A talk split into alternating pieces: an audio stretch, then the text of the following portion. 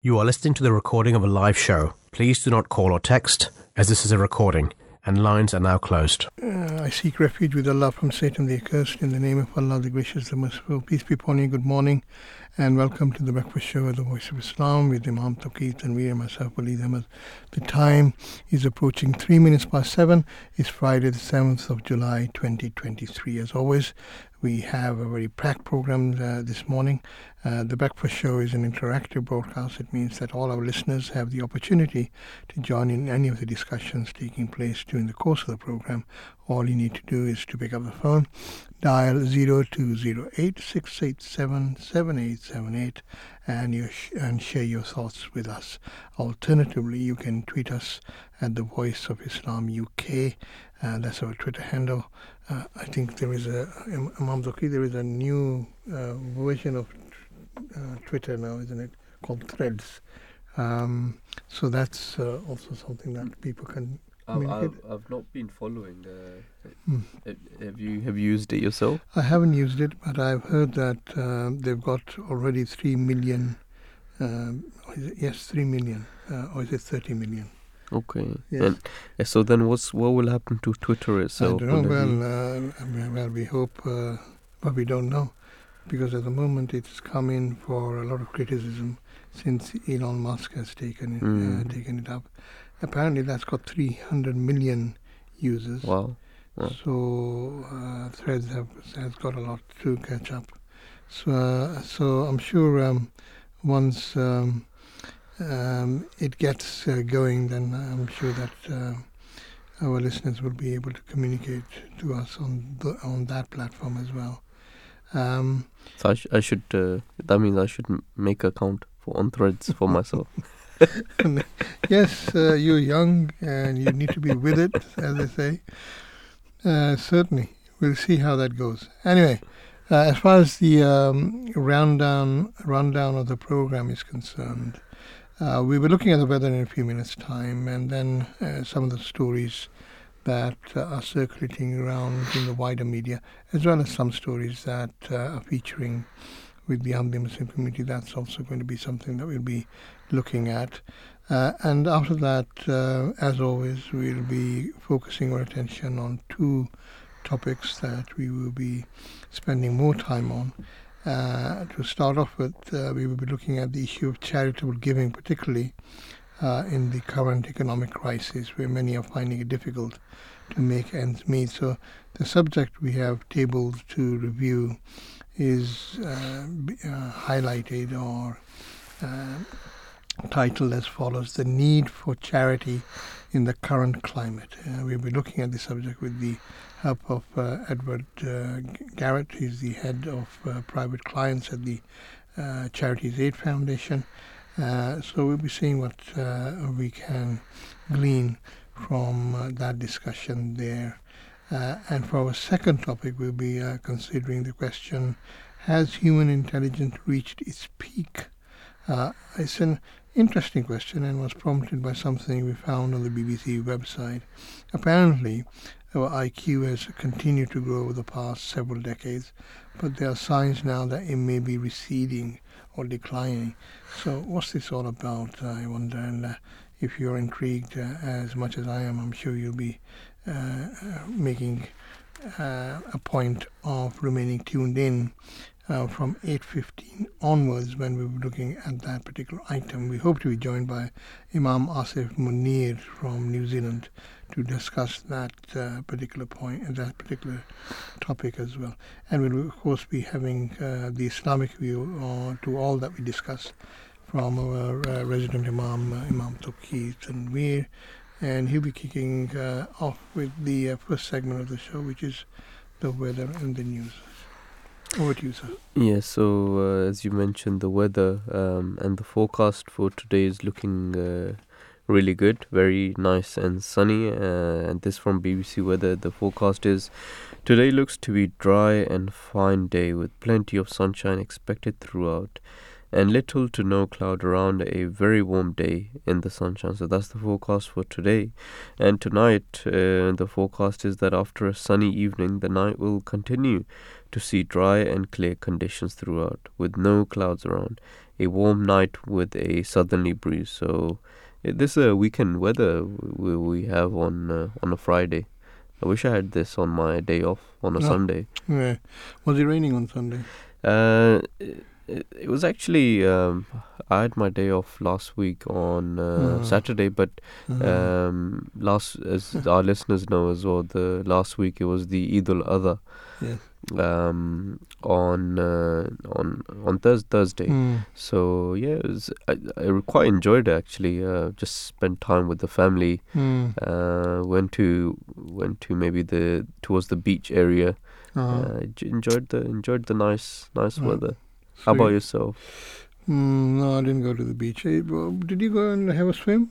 Uh, or was it not uh, safe enough? No, no. It's, I, I, I, whenever I go, I, I take my raft Oh, and I and I always go go um go swimming as well. So I really? I definitely enjoy that. All right, the water was good enough. Uh, there's a lot of pollution these days. Yeah, yeah. No, Uh-huh. I, I think it's uh it's it was fine. It was it was a nice nice day. Yeah.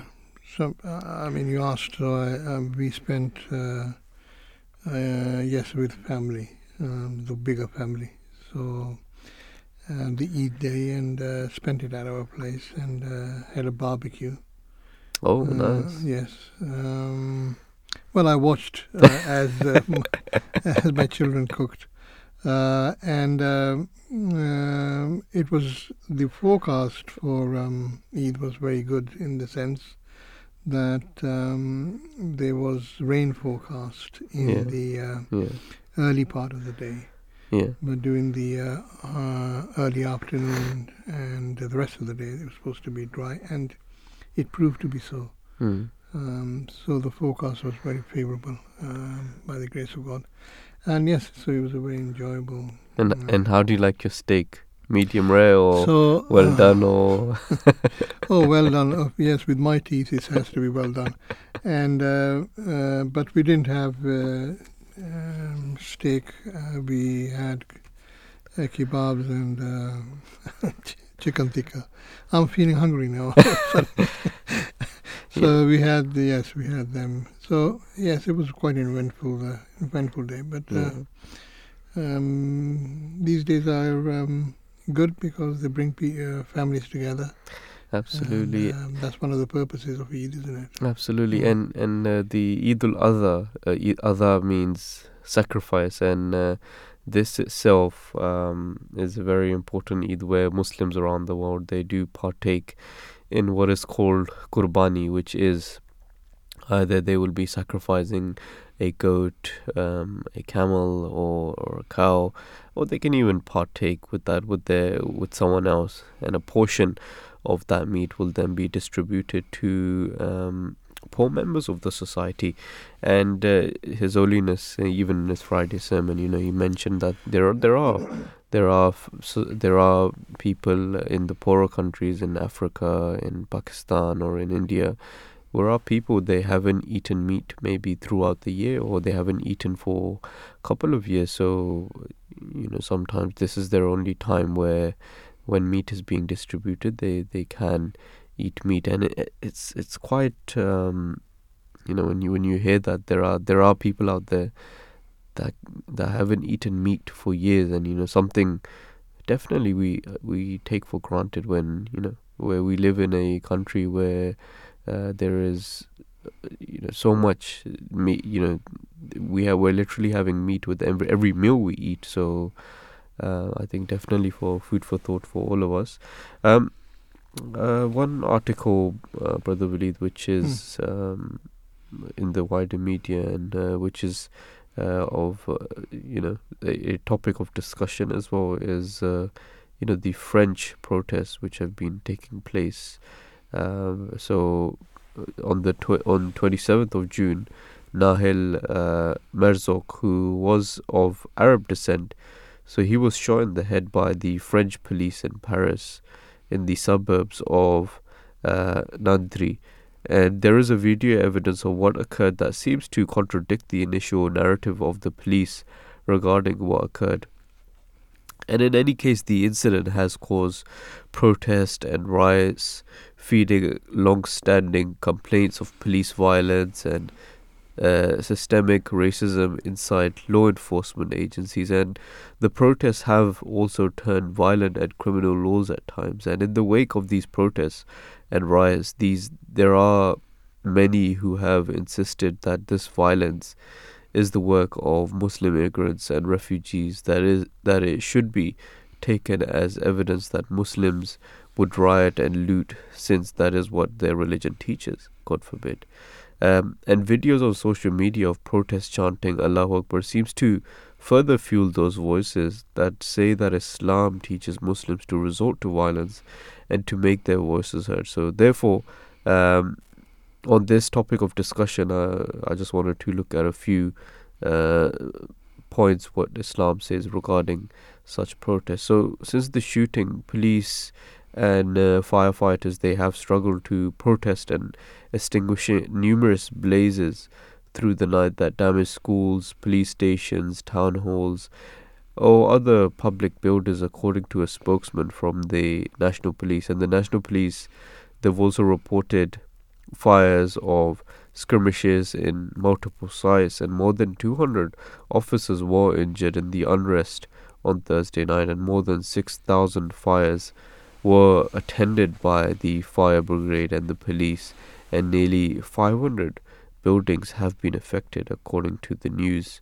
Um, and despite what many have uh, would have us believe, damaging public property to affect social and perhaps moral change is completely forbidden in Islam.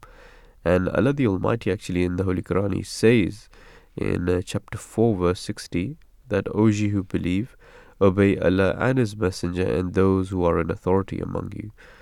And similarly, the, the Holy Prophet, peace be upon him, is reported to have at one place said that whoever notices something that he dislikes done by his ruler, then he should be patient, for whoever becomes separated from the company of the Muslim, even for a span, then dies, he will die as those who died in the pre Islamic period of ignorance as rebellious sinners. Um, and also speaking on this Islamic teachings of loyalty to one's nation, uh, the current head of the Ahmadiyya Muslim community, Mirza Masroor Ahmed, at one place at the inauguration of Baitul Futuh Mosque on the 11th of October 2003, he said, and I quote, that a true Muslim can never raise his voice in hatred against his fellow citizens nor for that matter against the ruling authority or government of the time. It is the responsibility of a true Muslim that he should remain loyal and fully abide by the laws of the land of which he is a subject. And furthermore, um, if we look at another place in the Holy Quran, Allah the Almighty says in chapter 7, verse 75, and commit not in- iniquity in the earth, causing disorder. And the protests in France um, have people uh, destroying the property of those who have nothing to do with the ongoing problem. And this also goes against the teaching of Islam, which uphold the rights of the innocent. And uh, adding to that as well, I wanted to read a quote out of His Holiness Mirza Masroor Ahmed, uh, which he addressed um, at the his ad- and this from his address at the military headquarters in Koblenz in Germany on the 30th of May 2012. In His Holiness, he said, and I quote, that it should be remembered that even where protests or strikes are conducted peacefully without recourse to criminal damage or violence, they can still have a very negative effect. And this is because even peaceful protests often result in the loss of millions to nations' economy, and under no circumstances can such behavior be considered to be an example of loyalty to the nation. A golden principle taught by the founder of Ahmadiyya, Mus- Muslim Jamaat was that under all circumstances we must always remain obedient to Allah, to the prophets, and to the rulers of our nation. And this is the same teaching given in the Holy Quran. Hence, even where a country permits or strikes or protests to take place, they should only be conducted to the extent where they do not harm or cause damage to the nation or to the economy.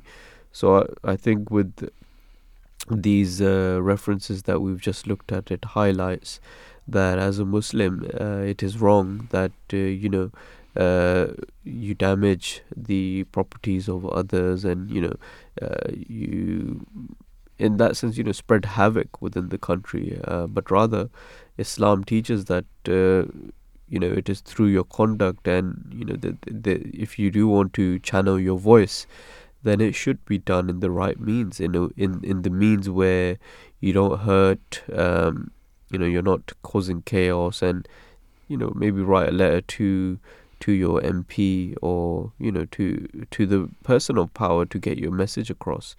And uh, this is what Islam teaches that you know if you do want to get your message across, then it will be first and foremost through your conduct and uh, you know spread your teachings as well. Let people know peacefully that you know islam this is what islam says. And uh, rather what we've looked at some of the behaviors in in um, in France it shows that this is not uh, this is not what islam teaches. And in fact um, you know we, we should we should condemn it when we see such acts. Uh, so yeah th- this one particular news item uh, I wanted to discuss, Brother Willie. We we mm. will be uh, looking more into this in one of our future shows. Um, mm. God be willing.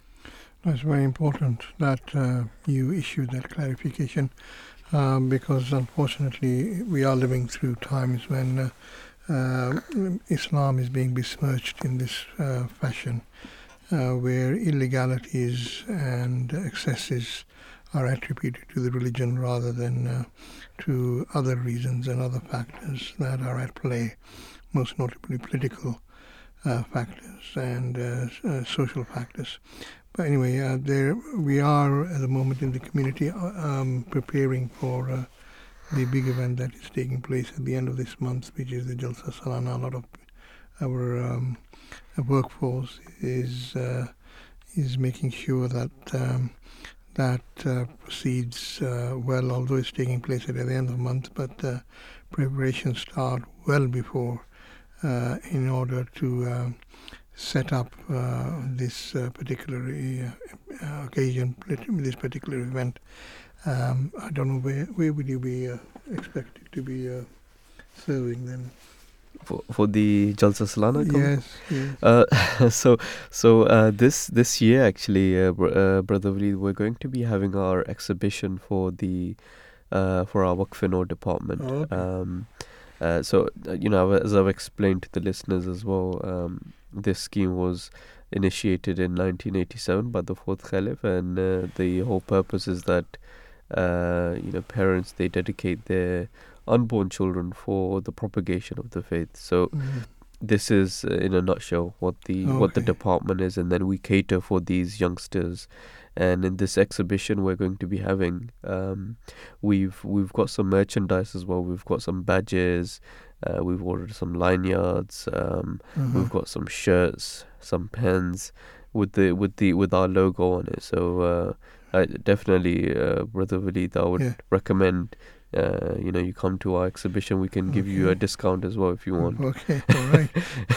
this this much I can do. Oh, good. Okay, okay. I look forward to that. I'll, yeah, very good. Thank you very much. Uh, any other exhibitions? Do you know that? Yeah, there, there's going to be quite a few exhibitions actually. Um, obviously, uh, we have the Makhzin Tasawir. They uh-huh. they hold the exhibition.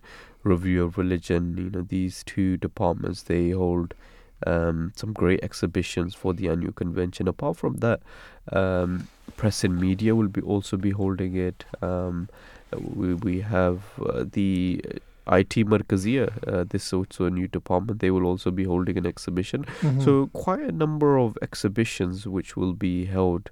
I know Voice of Islam will also be um, will, yes. would also be having their own marquee there as we usually do. So yeah, yeah, um, yeah. are you looking forward to the to the uh, Jalsa Salana? Yes, um, as always, because um, it's a very uh, eventful three days, isn't it? Uh, that uh, we have uh, a lot to do, a lot to see, and then there's a lot of uh, very inspiring speeches to listen to. um, which really gives, if you are able to attend them, uh, gives you um, a spiritual uplift, uh, which is uh, one of the central Are, are you also objectives. are you also one of the speakers? Not this year. Not last year either. but perhaps you can put a good word for me, uh, and uh, maybe next year. no, uh, I think they're better qualified uh, individuals that have that uh, privilege. Um, moving on to uh, other uh, stories that are featuring in the wider media um, Imam Tawhid uh, talked about um, enjoying his time on Eid at the river. Uh, now, there is a connection to this with regards to um, uh, Thames Water and private privatized companies in general, privatized water companies in general, because they have come under a great deal of criticism lately for the manner in which they have uh, squandered the asset of the country, uh, while chief executives and shareholders have been lining their pockets with uh, the proceeds at the expense of the service and their customers. Thames Water, for instance, have run a debt of 14 billion pounds and not attended to the uh, renewal of the Victorian infrastructure of the company, uh, planning to fund this in the future by raising or collecting money from customers by increasing their water bills. Um, so this has come for a great deal of criticism. Early this week, the company Thames Water was fined uh, several uh, million pounds for polluting rivers by pouring sewage uh, issued of treaty into a waterway. So this is why uh, I was a bit um, apprehensive and a bit concerned as to whether Imam Touqeer actually was a had the misfortune of uh, of uh, uh, the kind of water that has been contaminated Mhm. uh, in this way. But hopefully that was not the case. Uh, you were not in the uh, area where um, Mm. this was done. This is uh, apparently in Gatwick Stream and River Mole, where um, um this was in 2017, but it has continued also recently as well.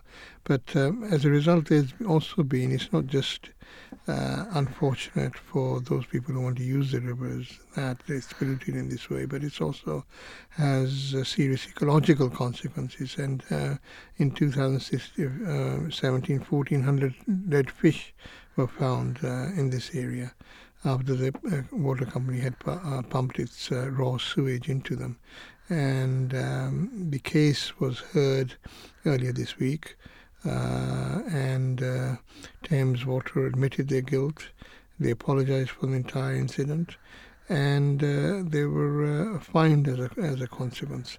Um, there is a lot of concern uh, regarding this uh, and uh, the way that water companies in general are handling our asset, and also the way that um, complaints are handled. Now, this uh, event or this judgment that took place, what, only last week, uh, was six years after the event had taken place, the wrongdoing had taken place.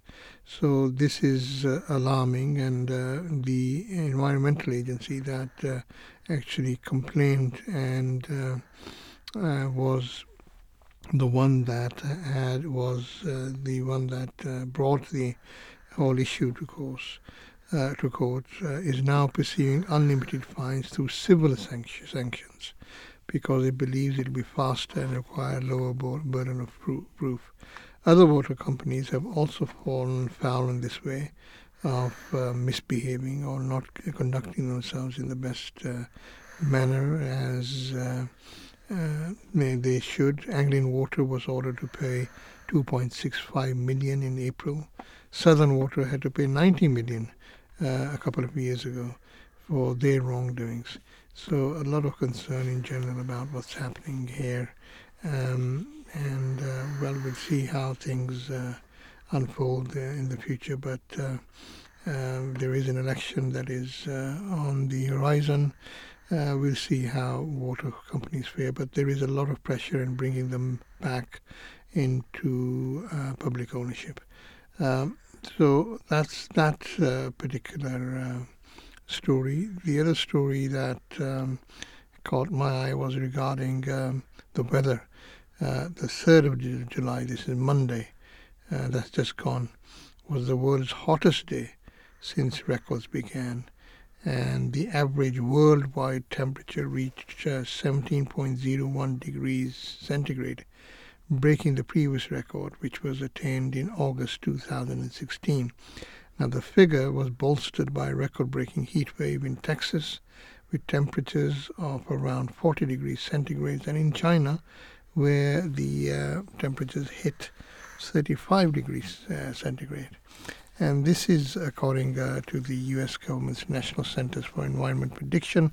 The findings have caused concern about our future. Professor Friederike Otto, senior lecturer in climate uh, science at Imperial College, said, It is not a milestone we should celebrate. It's a death sentence for people and ecosystems. Very ominous there. Uh, our government seems, um, well, this is the accusation that's been leveled at the government, that it seems unconcerned about it all. Uh, and it is considering uh, dropping its pledge to uh, spend 11.6 billion on climate uh, and nature funding. Uh, this was uh, part of the 100 billion dollars a year global package agreed in 2019 to support developing countries tackling climate change. Rebecca Newsom of Greenpeace UK uh, said, averting the greatest threat of life on Earth depends on building trust and momentum among nations, especially around funding pledges. This leak shows the precise opposite. Promises made by the government before the Glasgow summit risk unraveling like thread from a cheap suit. Uh, so she's not very happy. There's a lot of uh, concern in that uh, constituency regarding our efforts uh, concerning the planet. And we'll see how this unfolds. Unfortunately, it is very much a case of people, uh, it is alleged, I must say, uh, seeking to uh, uh, seeking or, or, bowing to the dollar rather than to the consequences uh, or the serious consequences of what they're doing in general to our environment. So we'll see how things unfold there. Um, very quickly, uh, one of the news that uh, um, needs to be mentioned is the NHS. It's 75 years old, and it's so. Uh, this was uh, founded in uh, on 5th of July, 1948. Uh, so the anniversary was just a couple of days ago, um, the NHS is uh, was the first universal health system available to all at the point of delivery. It is the first also um, available at the uh, free at the point of delivery. Now, it is a service that is much prized by the public, where survey after survey show that the nation will loathe to lose its underlying ethos of being free at the point of delivery, yet attempts by successive governments, including Labour, have continuously been made in trying to privatize elements of it in some way. Nevertheless, the NHS has continued to survive, achieving landmarks throughout the years. Uh, it achieved the world's first liver and uh, heart and lung transport in 1987, and recently engineered the first uh, uh world's first rapid whole genome sequence service for seriously ill babies and children. It was responsible for finding the world's first effective treatment of COVID 19 and rolled out an effective vaccine uh, program, the first of its kind. So uh, it has uh, got uh, remarkable uh, achievements under its hat. For a religious station like uh, ours, it was especially heartening to note that in the celebrations, gratitude to God was not overlooked in this uh, when uh, marking the 75th uh, anniversary of the NHS. A special service at Westminster Abbey was held at 11, during which uh, Royal Highnesses, the Duke and Duchess of Edinburgh, were accompanied by the NHS staff or some representatives of its senior government and political leaders, health leaders, and celebrities.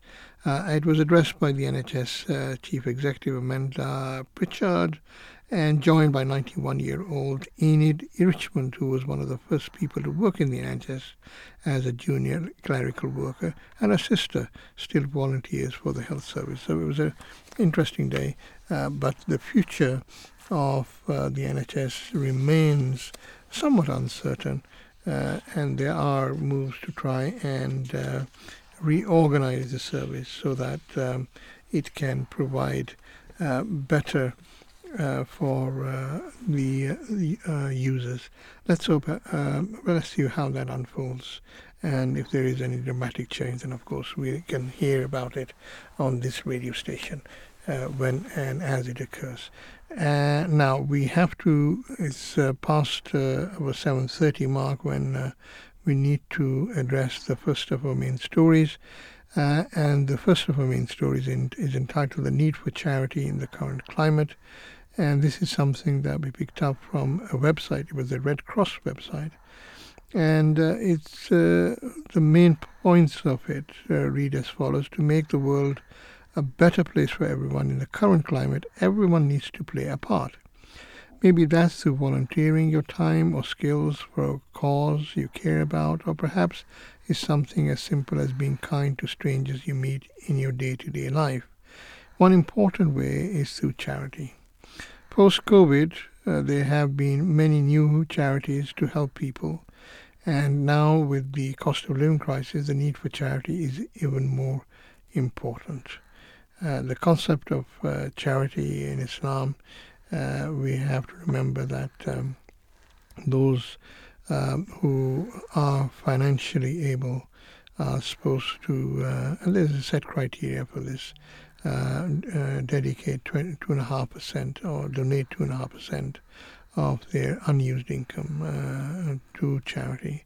Uh, and uh, there are a lot of uh, charitable organizations because the emph- of the emphasis that Islam places on charity. There are a lot of organizations uh, that uh, have emerged from uh, in Muslim um, in Muslim um, societies, Muslim countries, because of this strong emphasis of on charitable giving and helping those in need um, we ourselves have uh, in this community um, the Humanity First charity and also the International uh, Ahmadi Architects and Engineers, which also do a lot of charitable work in the uh, developing countries.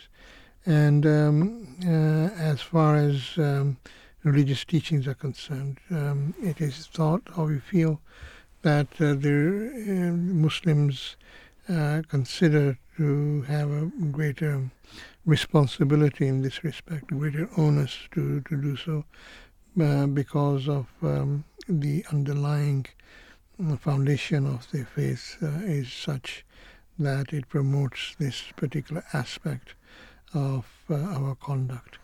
Um, there's an Islamic perspective. Do we have Yes, of course, of, of course. Um, I mean, but you, you, know, when it comes to charity, as we always mention, that uh, this plays a huge role within Islam as well. How important it is as a Muslim that we should look after those who are vulnerable, uh, members of the society. Um, and uh, you know, I remember His Holiness at one of the annual conventions. He was reading out uh, some figures, and he mentioned that in the world actually it's the it's Muslims who give the most charity in the world, um, and this uh, obviously is in line with what Islam teaches as well. As we look, if we look in the Holy Quran, if we look at chapter fifty-one, verse twenty, Allah the Almighty, uh, He says in the Holy Quran.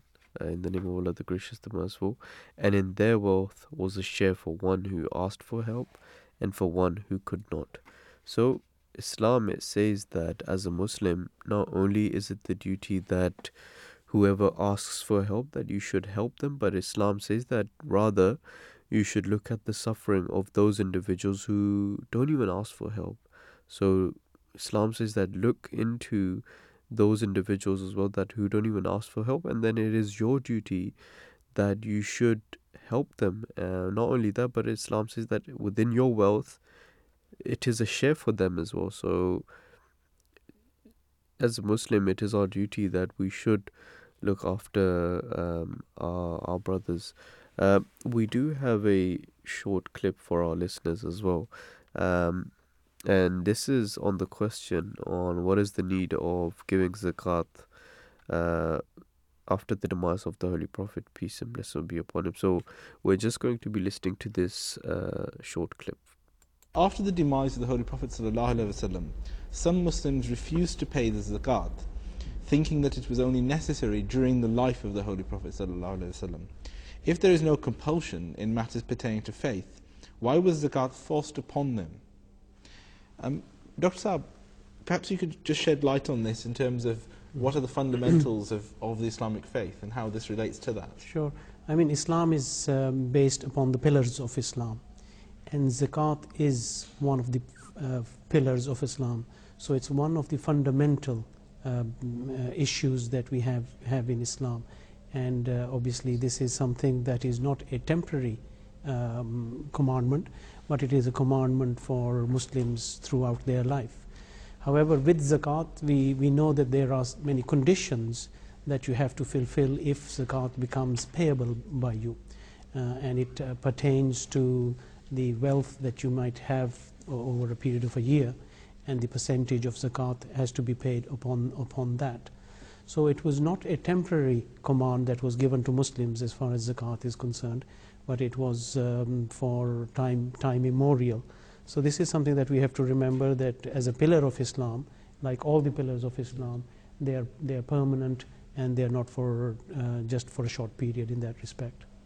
I think uh, Dr. Saib, uh, uh, he has perhaps uh, put this question in the context of uh, forcing something upon people and also he has in mind that the principle of Islam is like Rahafuddin, that there is no compulsion in matters of religion. As a matter of fact, this verse should be understood uh, very clearly.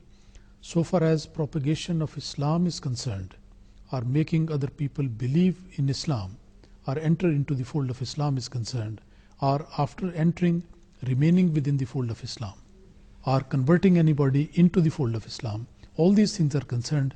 Naturally, this is a clear guidance, permanent guidance, no change in it, that there is no compulsion in matters of religion. But once people out of their independent choice, of their own volition, without any coercion or compulsion upon them, once they decide that they would like to join the fold of Islam, then of course they have to follow the rules of the house, as they say. When you enter into a, a, company to secure a job and you go there, by signing that you are now a member of this uh, organization or this company, you take upon yourself that you are going to abide by the rules and the regulation. Otherwise, there is no meaning in it. So, the decision making is voluntary, but when people become Muslims, then of course they are supposed, just like any other follower of a religion, that they have to follow the rules of their religion. So, zakat being one of the rules in Islam, they will be required that they have to abide by that. So, in that context, I think it's not a, an element of coercion. It is only a matter of uh, asking them and requiring from them that look, you voluntarily agreed to follow the commandments of Islam. Now it is your turn to comply it. Right, so that is one aspect of the Islamic view regarding uh, the issue of zakat. We also have um, online uh, Edward Garrett. Uh, he's the head of private clients at the Charities Aid Foundation. Uh, um, Edward, thank you very much for coming on uh, and joining us on the uh, Breakfast Show. Good morning. Thank you for having me. Uh, yes, uh, we're discussing the issue of charity, especially in the current climate. Uh, but before we uh, get on to that, um, can you tell us uh, a bit about uh, what the role of Charities Aid Foundation is that you represent? Sure. Um, we we I'm very happy for you to refer to it as CAF to save a, save a few um, times. Charities Aid Foundation. Uh-huh. Um, doesn't stumble off the tongue. Yep. But we are a charity that champions philanthropic giving and supports the global charity sector. Our mission in doing that is to accelerate progress in society towards a fair and sustainable future for all. Um, we've been doing that for 99 years. Next year is our centenary. Um, and during that time, we've sat at the nexus between donors, charities, and the governments and other state actors that um, influence the, the, the, charity sector as a whole. And we see ourselves as providing the connections and the infrastructure and the resources that are essential to powering social progress.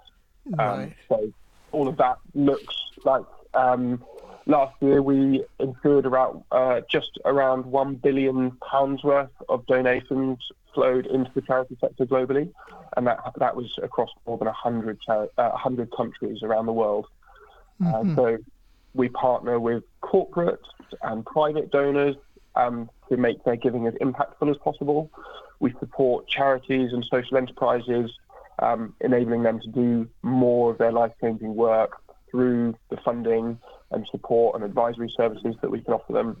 And more broadly, we collaborate across sectors and borders to inspire innovation in sector and champion its value so that civil society can thrive.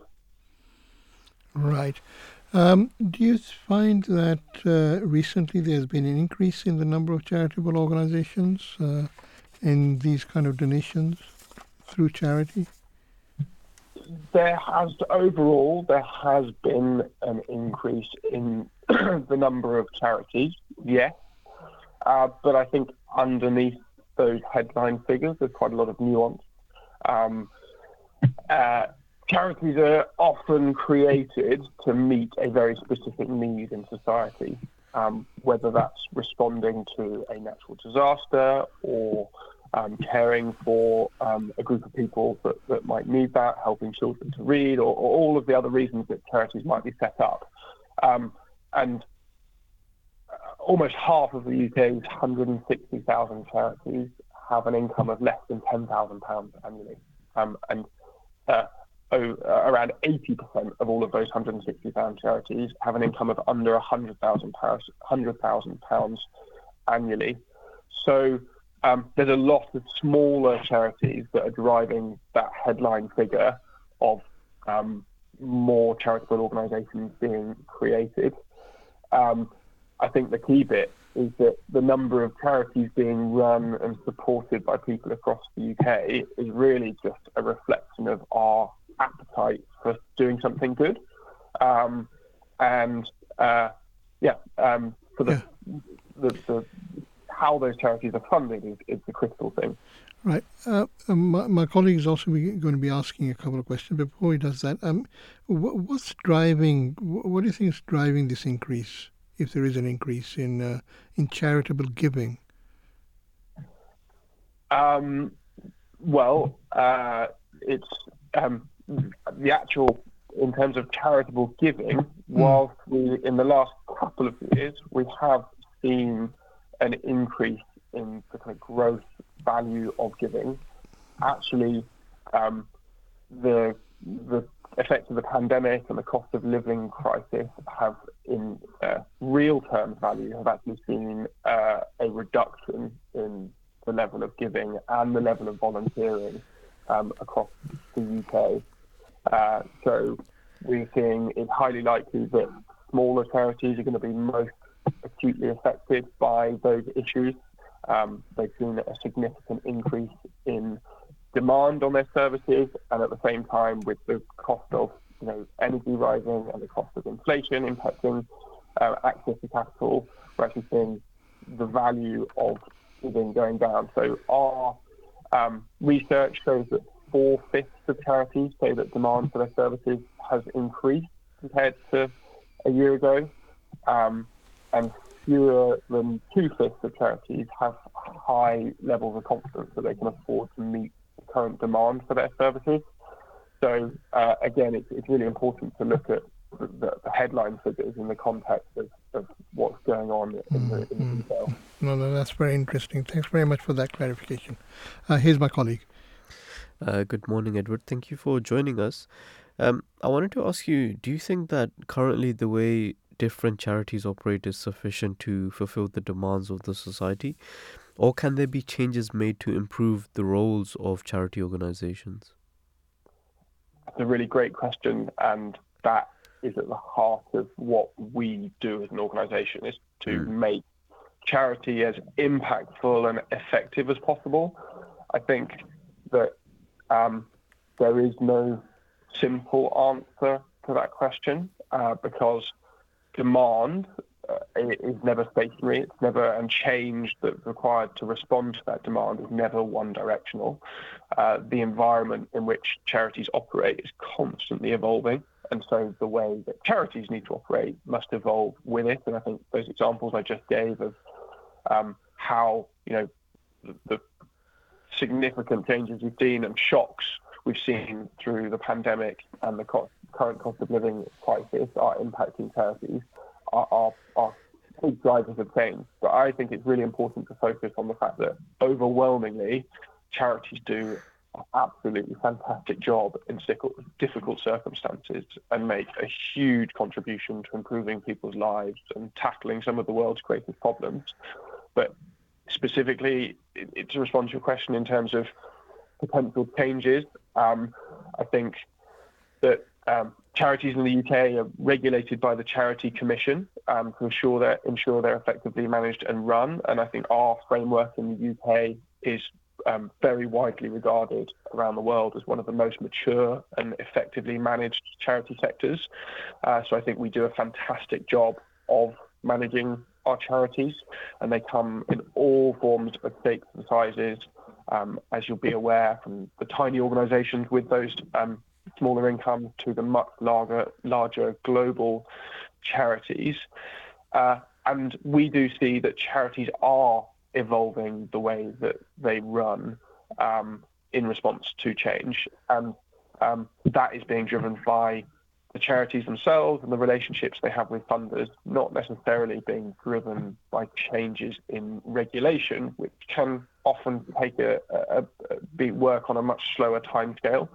Um, and I would just pinpoint that um, it's about that two-way relationship in the charity sector between the charities delivering the impact to the people that and, and causes that really need it, and the donors that are funding that um, and one of the biggest challenges, but at the same time, an opportunity that charities have is with quantifying and reporting the impact that they create in a format which is easily understood to funders and um, governments who create that framework, um, who might be more used to working in a different um, different kind of language or different sets of metrics.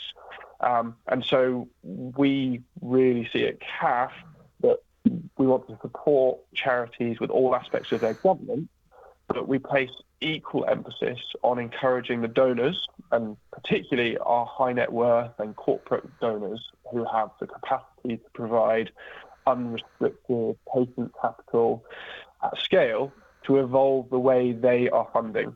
Um, so we're, we're really focused, as I say, and that's our um, unique perspective on the market uh, on the whole charity sector is the fact that we work with so many donors and we work with the charities on the front line and we're able to influence change in both directions. So the pressure is, is not on mm. charity to evolve um, on their own.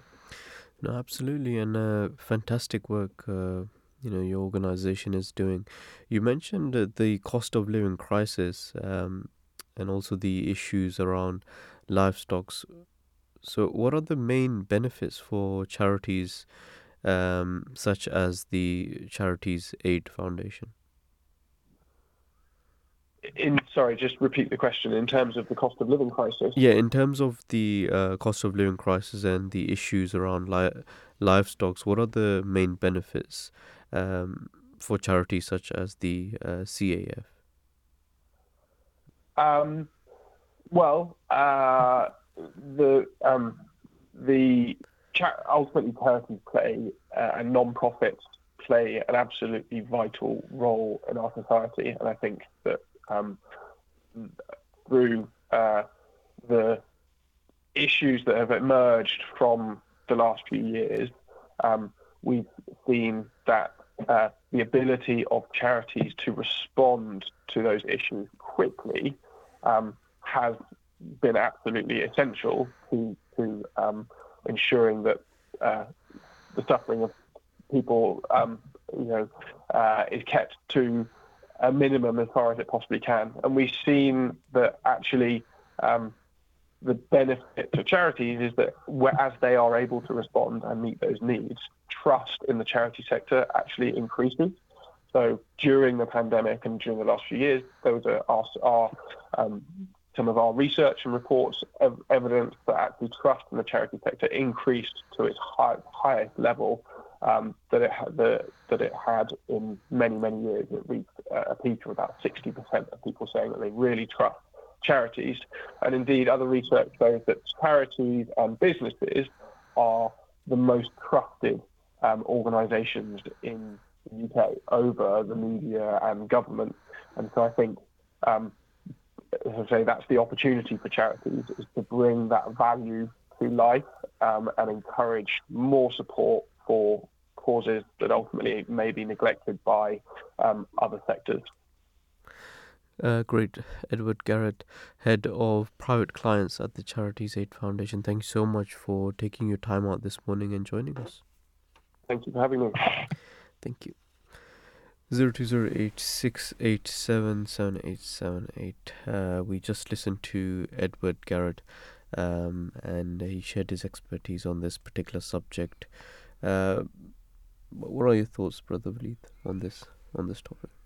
On this topic, um, well, yes, uh, I think that uh, it is a very important topic. I think that uh, um, charitable giving, I think it's uh, it's important in any community because uh, it is also one which uh, brings uh, people together, uh, people of all uh, elements of society, of all, or of all strata together.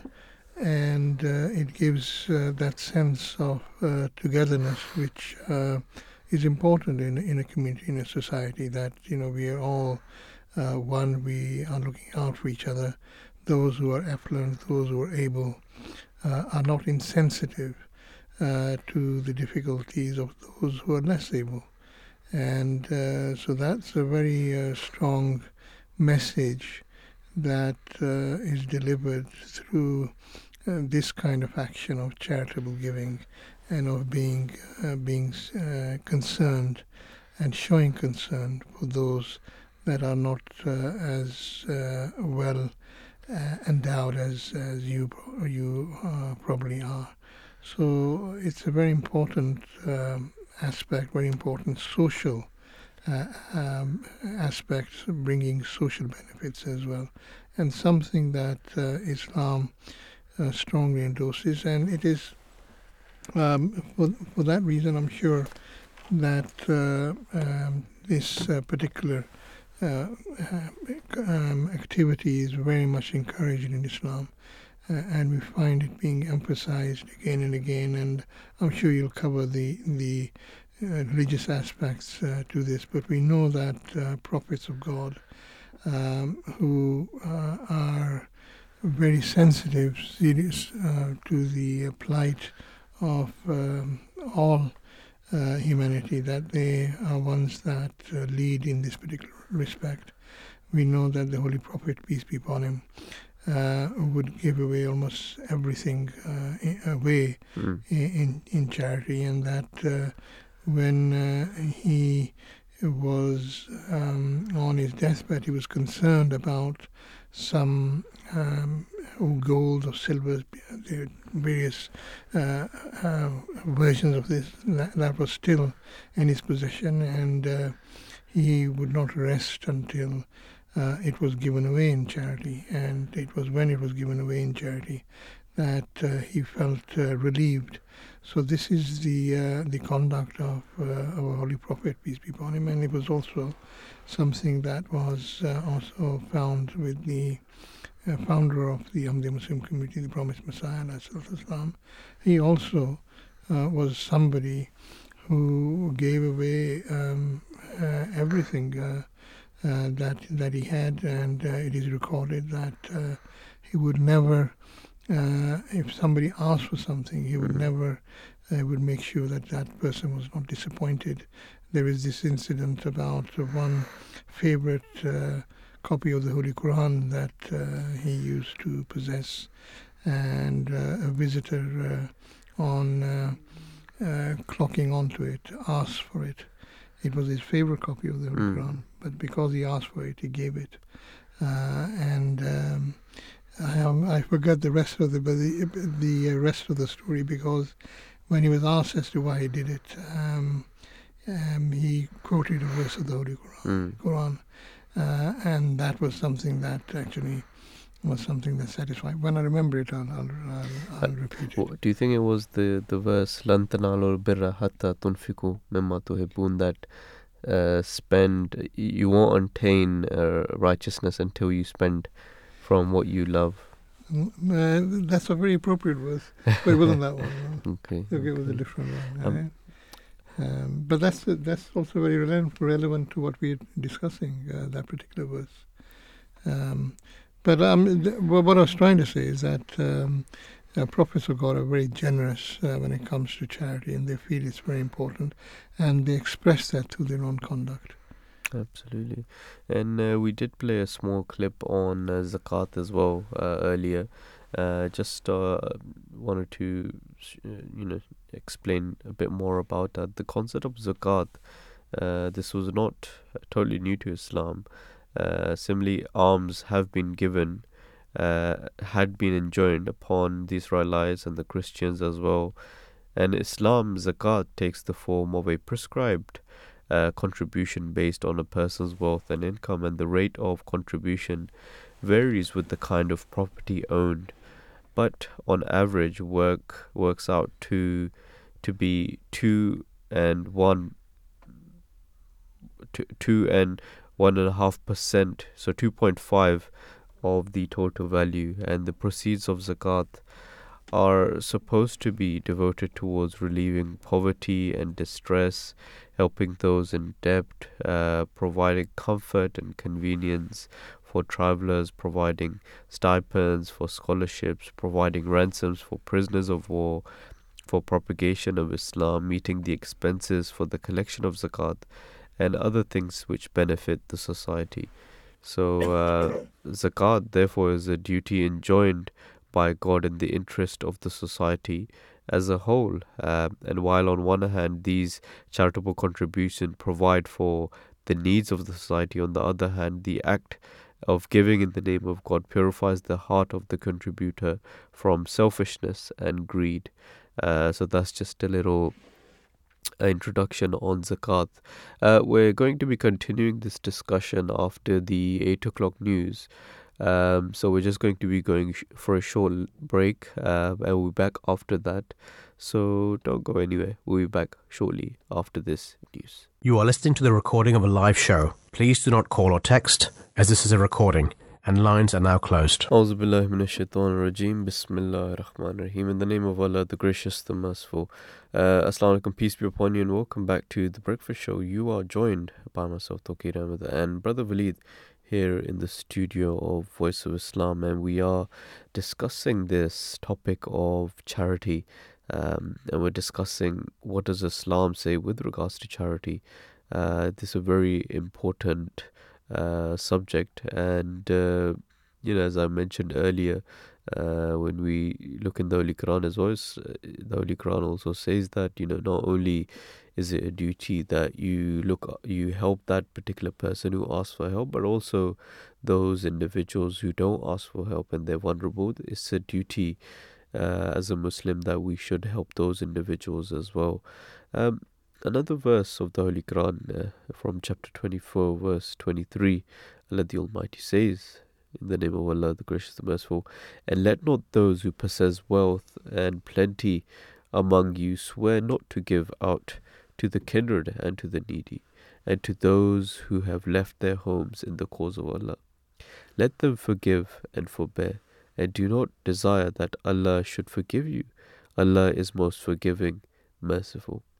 So, in the early days of Islam, the social economic teachings of Islam proved fully equal to the demands made upon it.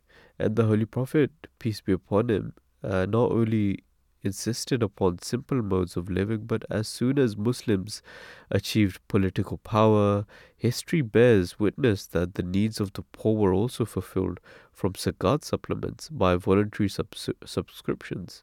And in this connection of the companions of the Holy Prophet, peace be upon him, used to often make great sacrifices, and Hazrat Abu Bakr, uh, may Allah the Almighty be pleased with him, on one occasion he contributed his whole property, um, and on another, uh, Hazrat Usman contributed almost whole of his belongings, so that in accordance with this teaching, the needs of the people uh, were fulfilled according to the requirements of the age. And as uh, Brother Waleed also mentioned earlier, that if we look at the example of the prophets, you know, they too.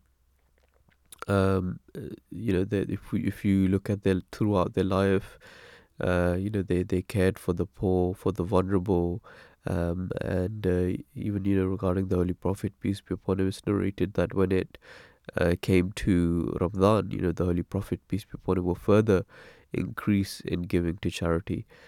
And truly, this, in the eyes of Allah the Almighty, is very blessed. And uh, some of the work, you know, which uh, Humanity First is doing, uh, so this is charity within the Ahmadiyya Muslim community, is has been, um, you know, very exemplary and uh, providing uh, clean water to the to people of Africa. You know, this is this some of the work they are doing, which is under Water for Life, and uh, I personally myself got to see, um, you know, some of the work they were doing in uh, in Mali in West Africa, uh, providing water, and you know, you can literally see how how much it means to the locals as well. Um, that when you know when they had erected the the the tap water over there, then uh, fresh water was coming out, all of the locals they rushed towards the clean water, um, and you know that itself uh, it was a great sight to see. You know, um, and and there's something which uh, we take for granted. You know, as we do have clean water on a daily basis.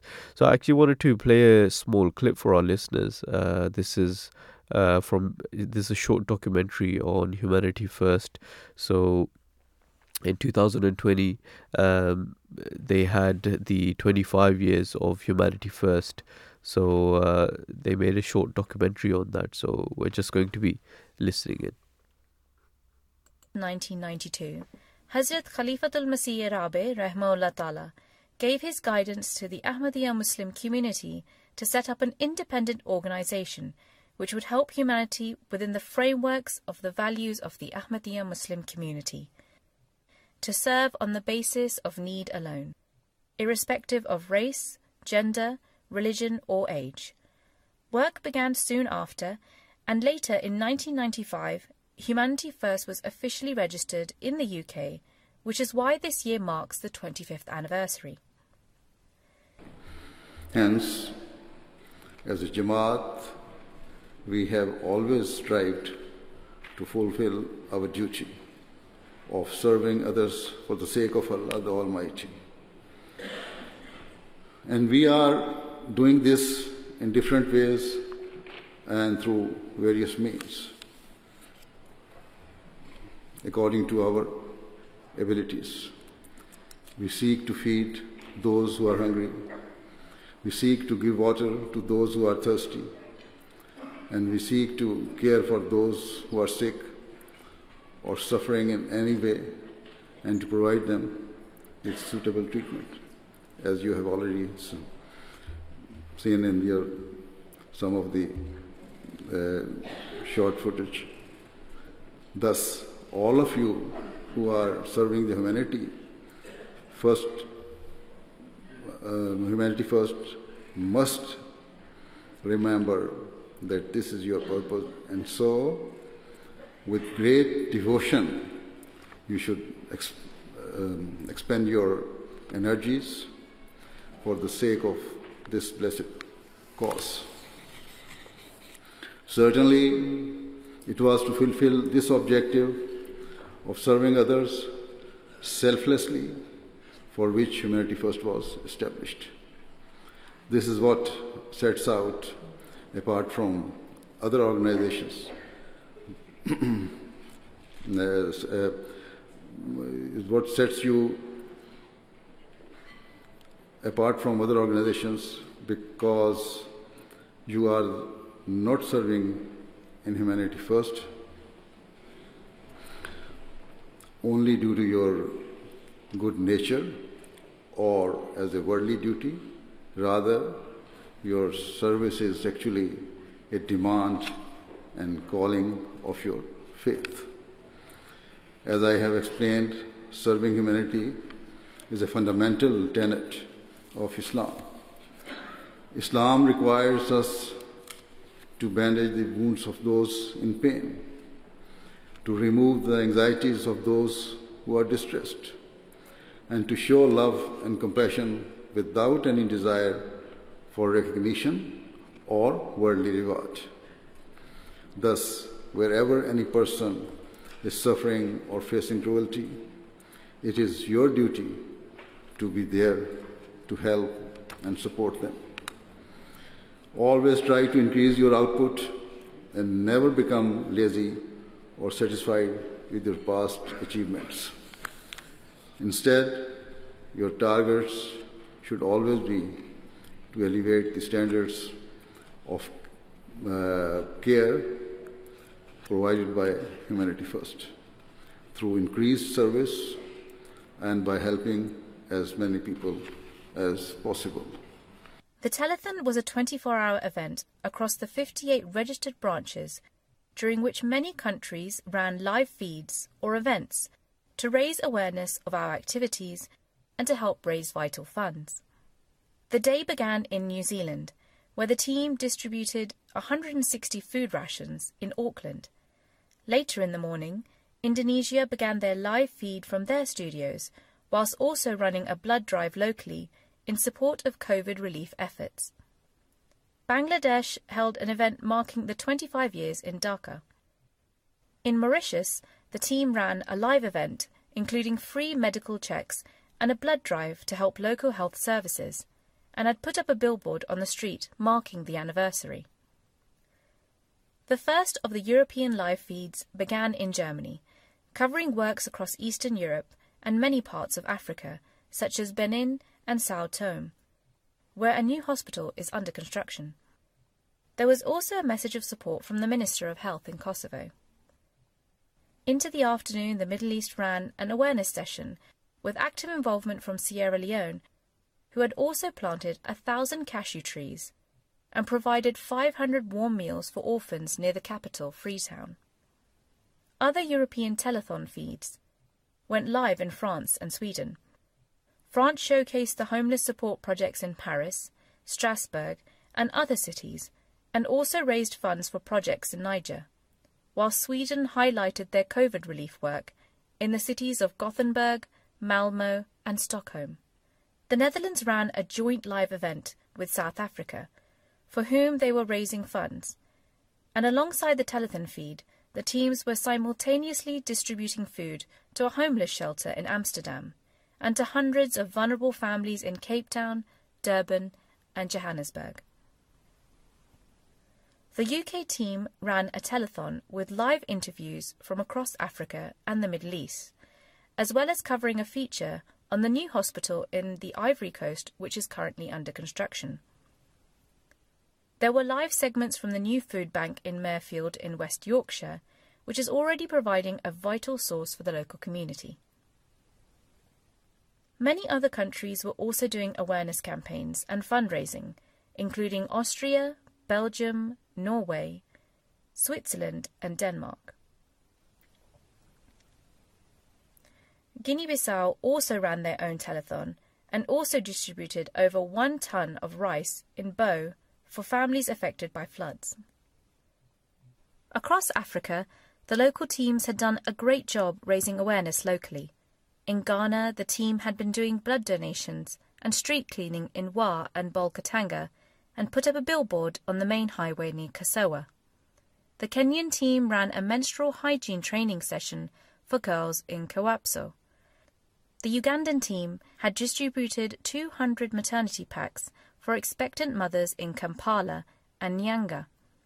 Many of these teams attracted media coverage from TV, radio, and print media.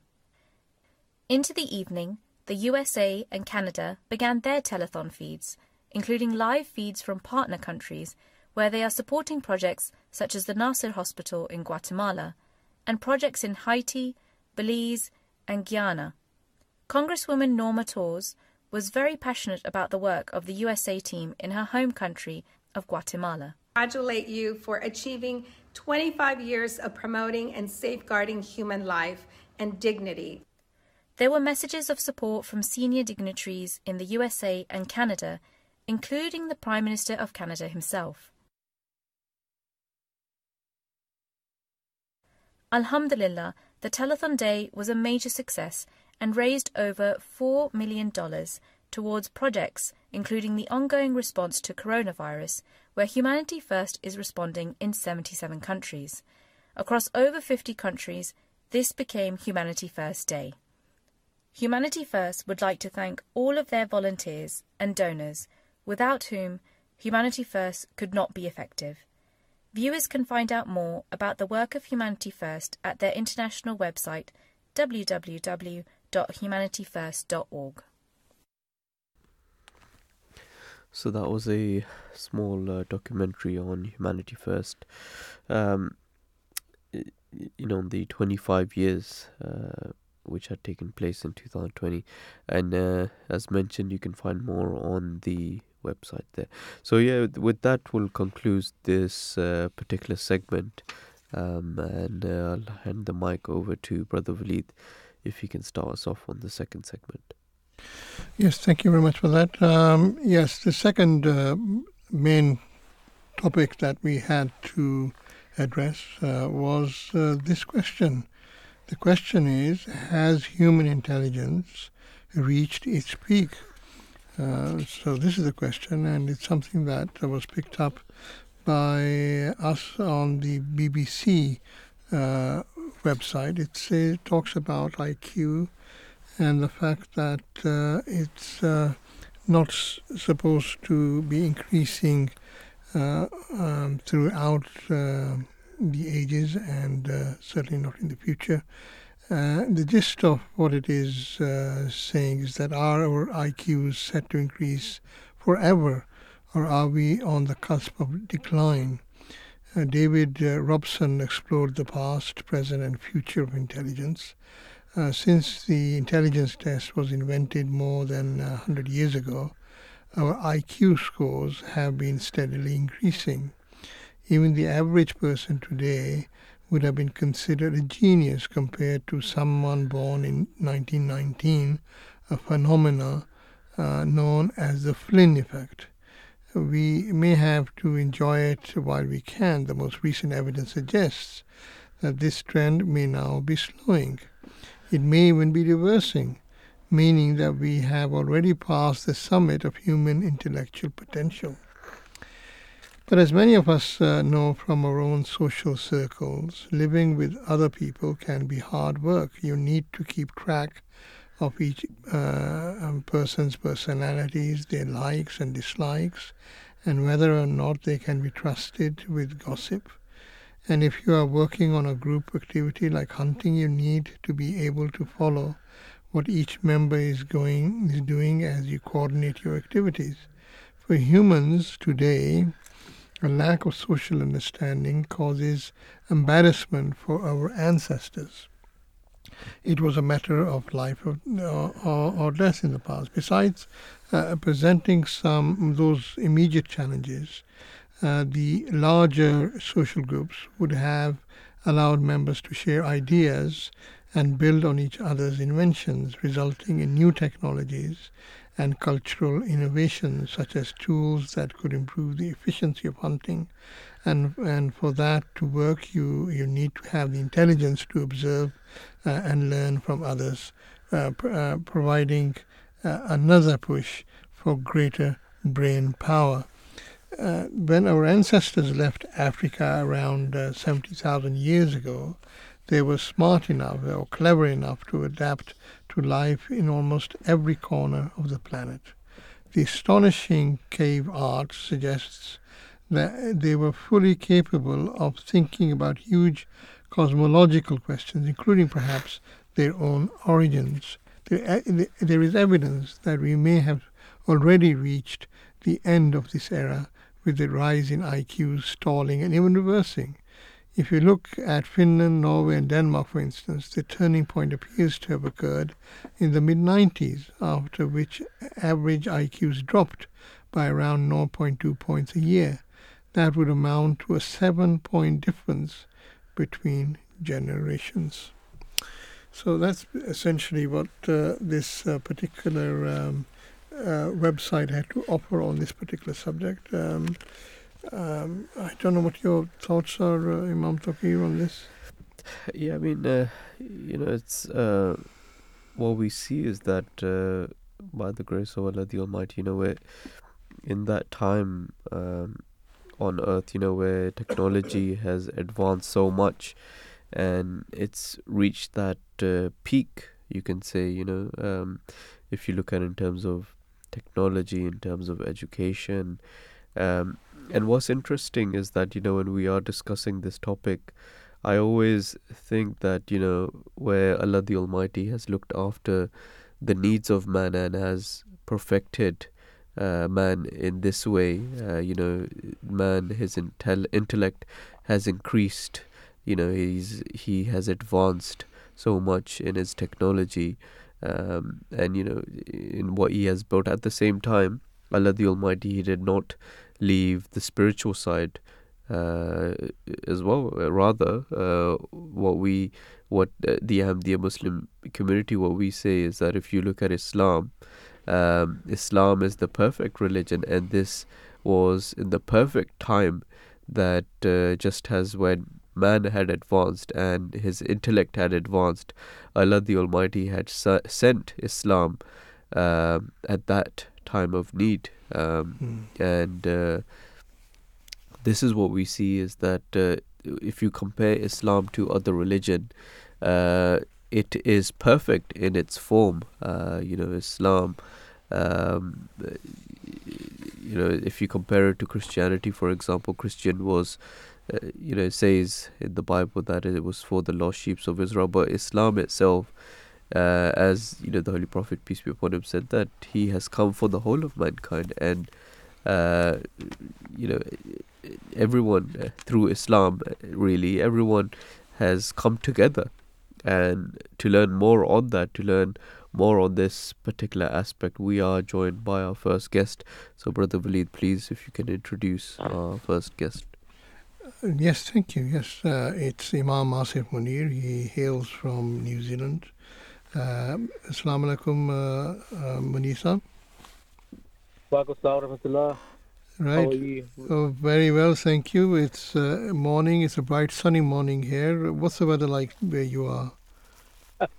um, we we just hit winter. Ah, and it is okay. Is it snowing? Right uh, no, it, it, doesn't snow here, unfortunately. ah, Okay, it's not that cold then. Yeah. Okay. It's just, it's just right. and chilly. Right. Um, well, tell us a bit about uh, about yourself, if you don't mind, uh, to begin with, and uh, um, the work that you that you're currently engaged in. Yeah. So I was born in Germany in 1997. Then I, my parents, they migrated to the UK and that's where I lived for almost you know 12 to 13 years in Croydon, South London, and that's where I um, entered the Ahmadi Muslim seminary, which is called Jamia Ahmadiyya UK, in 2014, and I graduated in 2021, and I was posted officially as a missionary as an imam in New Zealand in 2022, and over here I um, take care of a small community in New Zealand in a small town called Hamilton, and I'm I'm also in charge of the outreach department, which is, you know, um, in in our Muslim terminology, we call it Muhtam Muhtam For our youth community. And uh, um, you know, is there a community in Auckland? Um, um, yes, yes. So in Auckland, we have the main community. Mem- right. uh, we, we we have a main mosque in Auckland, right? And that's where we have a senior imam also majority of the Ahmadis reside mm-hmm. in Auckland. And how far is Hamilton from Auckland? It's an hour drive. Okay. Yeah, it's an all hour drive. Uh, we, we, we're discussing the topic of uh, human intelligence, and we can see that just as human intelligence has advanced over the years and has reached its perfection or near perfection, uh, similarly, Allah the Almighty had sent the religion of Islam, which is a, per- uh, a, per- a perfection uh, in terms of religion, and uh, uh, and uh, this was in accordance to the need of the of the time. Uh, why why is that why is that the case? What would you say to that? You know, uh, Mr. Waleed, you made an interesting point that human intelligence has advanced over the years, but you know, God Almighty, He states very clearly in the Holy Quran that no matter how much um, humanity advances in technology, لن يخلقوا ذبابا لو اجتمعوا له, that even if that even if the whole world comes together, they cannot even create a small fly. So you know, they God Almighty made a clear statement that no matter how advanced society gets, it's never going to outpace um, God Almighty's teaching or Mhm. Islam. So as you know, God Almighty, w- we Muslims, we believe God Almighty has sent prophets in every single nation, and these prophets they taught the um, respected communities or the respected nations about the unity of God Almighty, about the message of God Almighty, and gradually, as time goes on, as the prophets passed away, you know they all, all the members they go astray and they they lose the real teaching. So the actual um, original teaching that the prophet has come with, it you know it's it's no longer in its original form, Right. and that's why there's always a void and a gap, a spiritual gap. So that's why God Almighty keeps on sending prophets to rejuvenate and revive um, its original teachings. Right. Um, now, Islam we consider is a universal religion. It's a religion uh, for for everyone, the whole of mankind. Uh, it's also believed that uh, other religions were for a particular people, uh, for a particular time. Uh, can you um shed some light on on this particular aspect of uh, of our belief? Yes, so God Almighty, He says very clearly in the Holy Quran that Islam is a complete religion. Dinakum, That I have completed your deen, your faith for you. And, you know, Islam teaches that there is only one God, the unity of God Almighty. And we believe that every single prophet, whether it was Moses, Jesus, Daniel, Solomon, Adam, um, no matter what prophet was mentioned in the Bible, every single prophet, they taught about the unity of God Almighty, which is called Tawheed. And something interesting for the viewers to note is that Jesus, who um, you know who came 2,000 years ago, he spoke Aramaic, and if you um, if you if you go in Google or you just type in God Almighty, God in Aramaic, you would find that Aramaic in God uh, in uh, sorry the, the way you say God in Aramaic is Hmm. by is when you say Allah, Oh, which is really similar which, which is really similar with um, Arabic. mm, But identical. Islam doesn't. Yeah, exactly. So Mm. Islam doesn't essentially teach anything different. Of course, there's we have the five pillars: Hajj, Zakat, Ramadan. But of course, the the essence of Islam, you know, they we, we Islam didn't bring anything else because Islam taught the same message just like the previous prophets. And like I said, as time goes on, when the prophets passed away, the teachers become corrupt, and and eventually the subjects, the people, and they lose their purpose in life. And we see this in the Bible as well, because in the Jews they had a concept which is called eye for an eye. And when Jesus came, he said, "Okay, you guys believe this, but it is better for you to, you know, if you get slapped in one cheek, you present your other cheek, Uh-huh. so that these people can be more soft and tender."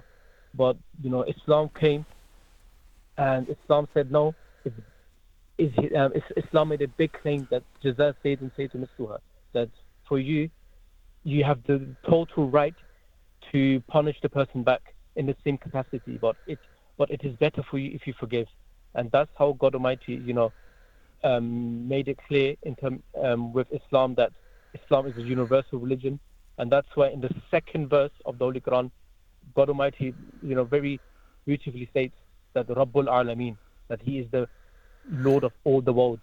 no matter if you're Christian, Jew, atheist. Uh, this is what we believe essentially. Yeah. No, no, very well explained. Thank you very much. It's a more, it's a very much a comprehensive faith uh, and a comprehensive, yes, of course, comprehensive teaching. Right. Um, uh, your Yeah. your colleague Imam Touqeer is with me, uh, so he wants to ask a few questions, if you don't mind. Yeah, yeah. Assalamu alaikum, Asif. How are you doing this morning? Well, Assalamu I'm really well. How are you? Alhamdulillah, very good. Um, I wanted to ask you.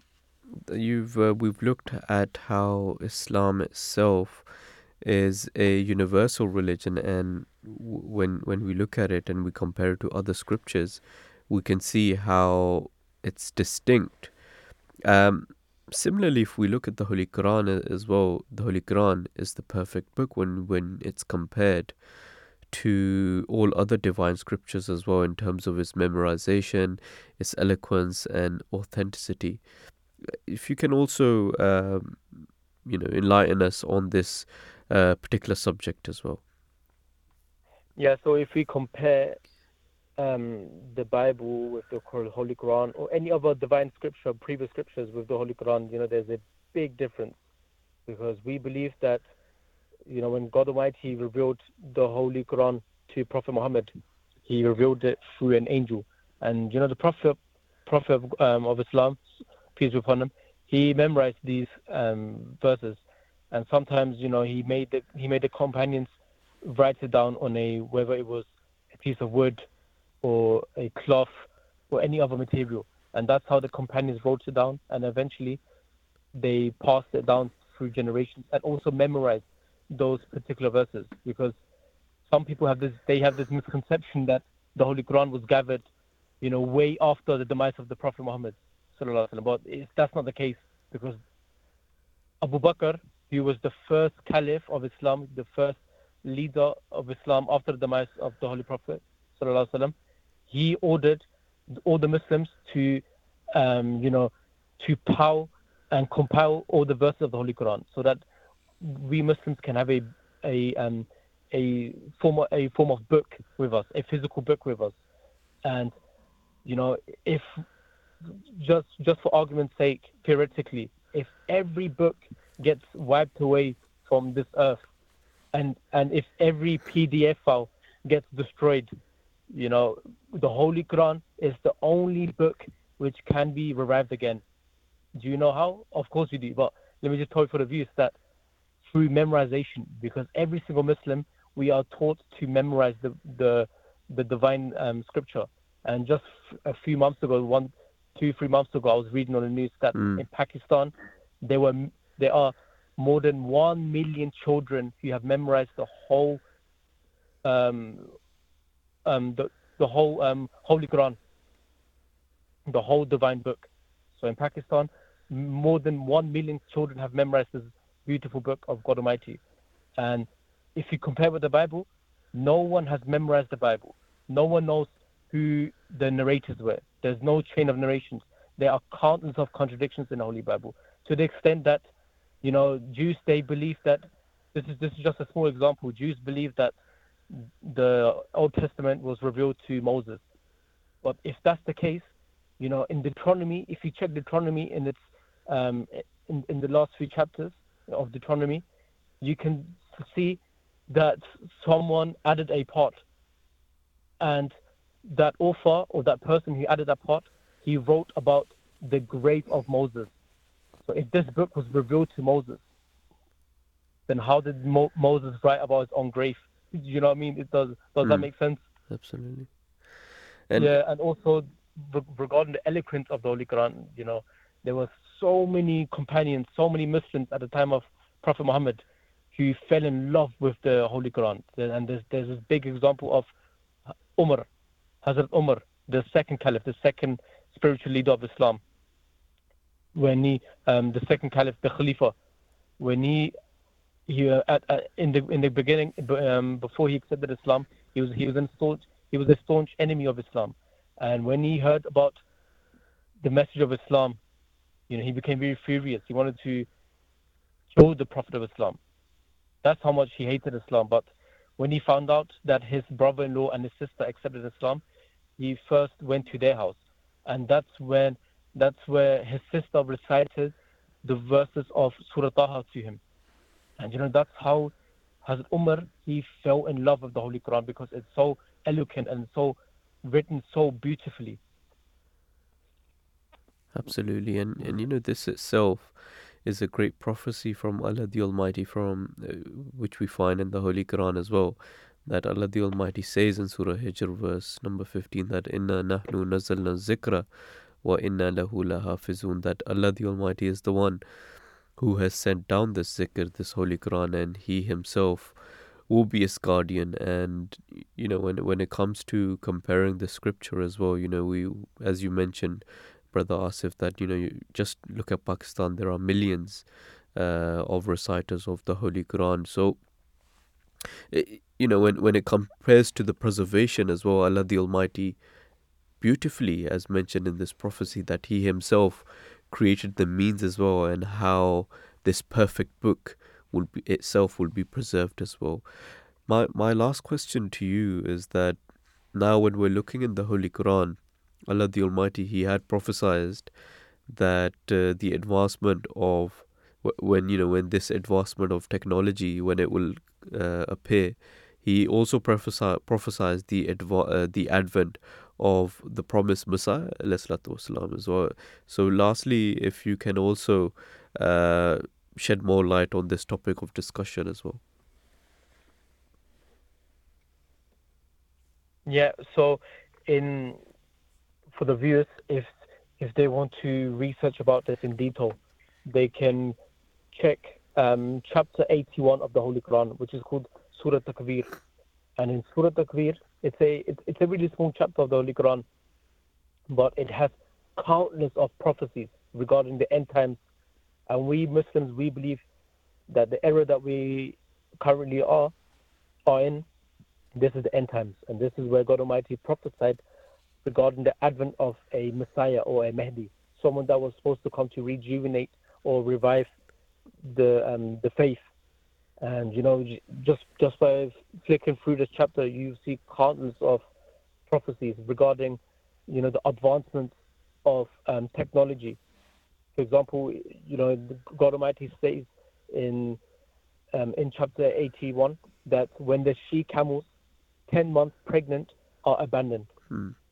So uh, when this verse was revealed, it was revealed um, to the Arabs, of course, and the Arabs, you could say, the best source of transportation was a camel. So a camel will be equivalent to a, you know, a car. To you know, if you want to compare it to this day and age. Mm. And you know, just just just think about this. If someone comes to us now and tells us, look, in such and such um, um, age, there will be a time where there will be no cars. We will tell that person, no, you're you're totally absurd, right? So imagine this is a prophecy, clear prophecy made 1400 years ago to the Arabs that the main source of transportation that we have right now will be abandoned. And then the second prophecy is that when the seas are made to flow forth one into the other, and of course this talks about um, a different source of transportation, the where people will travel through boats and ships. And of course, there's another clear prophecy that when people are are brought together. Now, what does this mean? When people are brought together. Now, this this can mean social media as well, because we live in such a small world due to social media. I'm sitting in New Zealand, and I can speak to my parents or my um, siblings in Germany or in the UK just by sitting in you know in New Zealand through social media, through these technological advances that we have right now and all these things were prophesied about the end times. And of course, there's another one, another there's another prophecy that when books are spread abroad, talking about how God Almighty will make sure that in the end times the um, the um, transportations of um, sorry um, um, transporting books will be really um, um, how would you say it? Would, would would be really advanced in the end times, and we see that the the transportation of um, books began at the age of the um, of the Enlightenment period in Italy, when people you know started started to translate the Bible into English or into Italian or hmm. into French or into German, and that's the era when you know people started um, um, spreading books around all around the world, and this was that was I think oh, a hundred or two hundred years before the advent of the Prophet Muhammad Absolutely, absolutely, and yeah. and you know, you you mentioned this prophecy. What is nufusu uh, nushirat, and and the books yep. are spread abroad. You know, I remember our our teachers used to tell us, yeah, you know, sometimes they needed to get some books. They would have to travel from one place to three, four hours just to get maybe a book. But now, within a click of a button, you know, we we can get access to uh, unlimited supply of books, and you know, we can research uh, just with the click of a button. So Absolutely.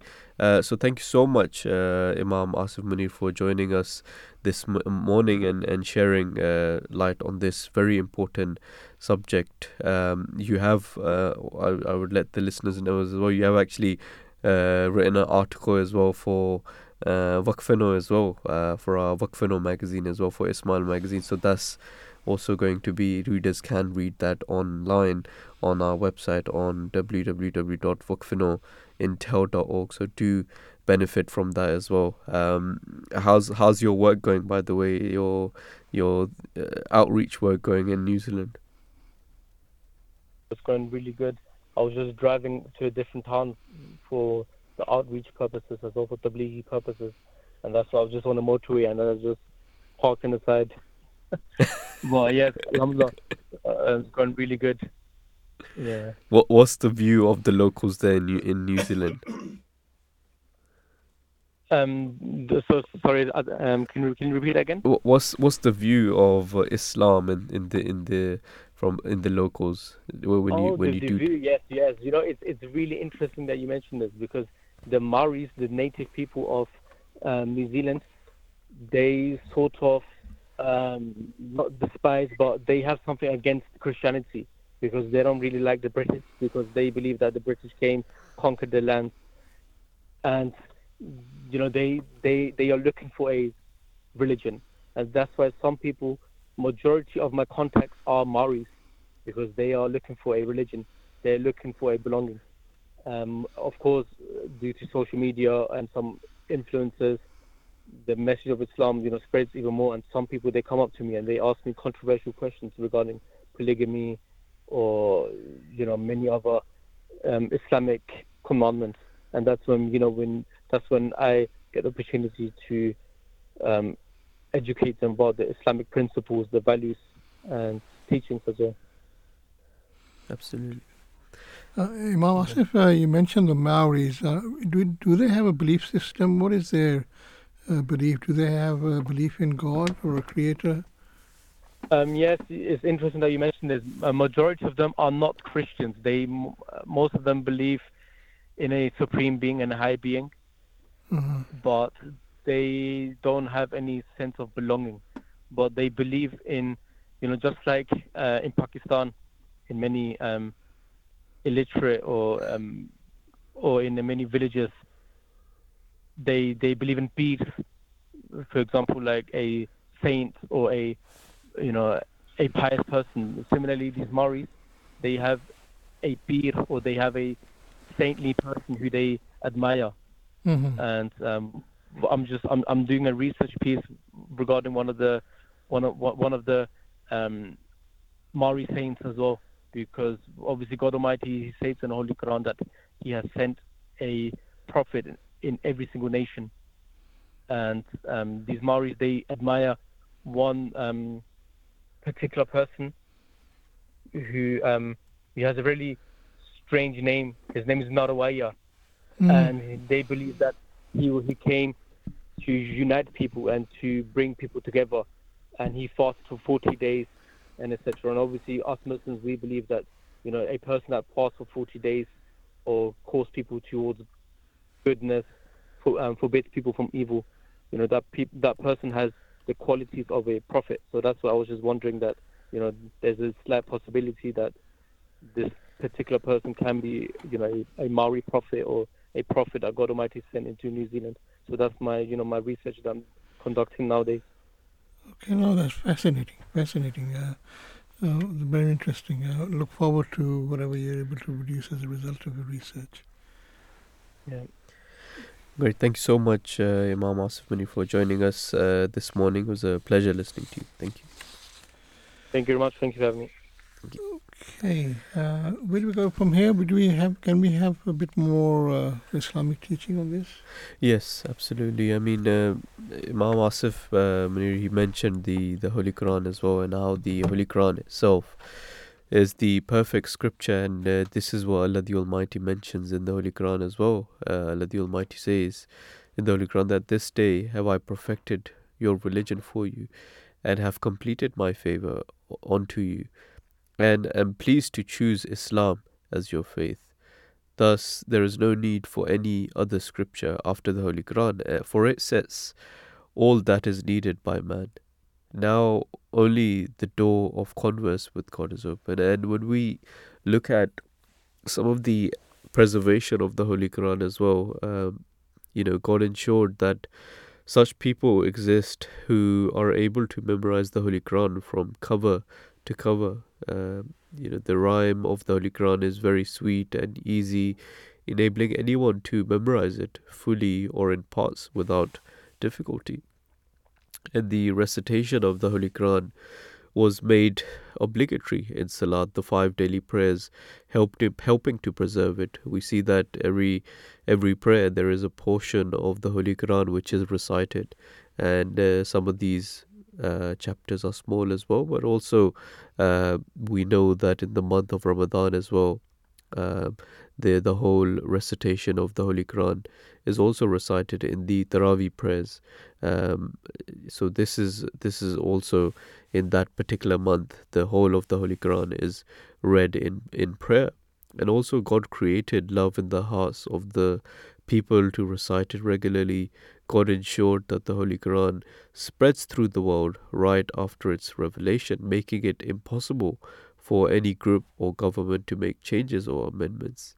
And various kinds of knowledge in Islam are based on the on the Quran, causing the Quran to be quoted in all kinds of books related of, to different fields of study.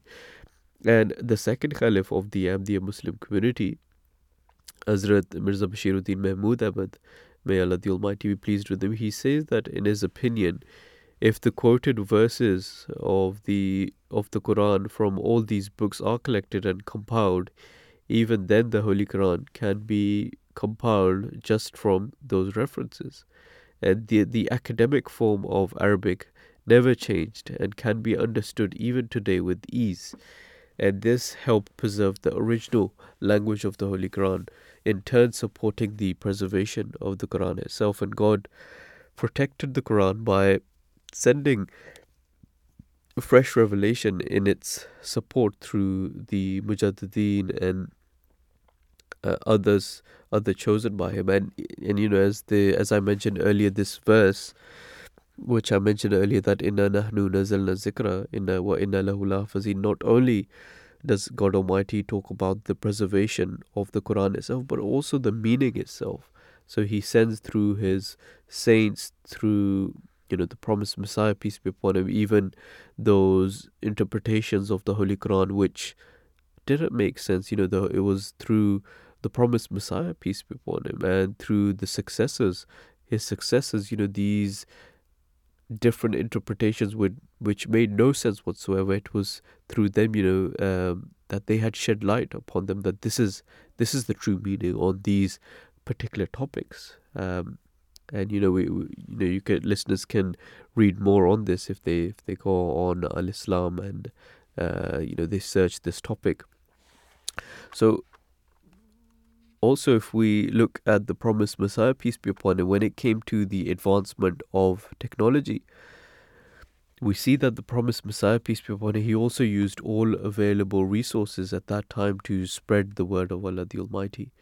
Um, we know that Thomas Edison he invented the phonograph to record sound in 1877, and it was registered with the gramophone trademark in 1887, and the technology of this recording device was greatly enhanced in the Volta laboratory of Graham Bell. And in those days, the promised Messiah, peace be upon him, he learned that one of his companions, Hazrat Nawab Muhammad Ali Khan, may Allah the Almighty be pleased with him, he owned this recording device.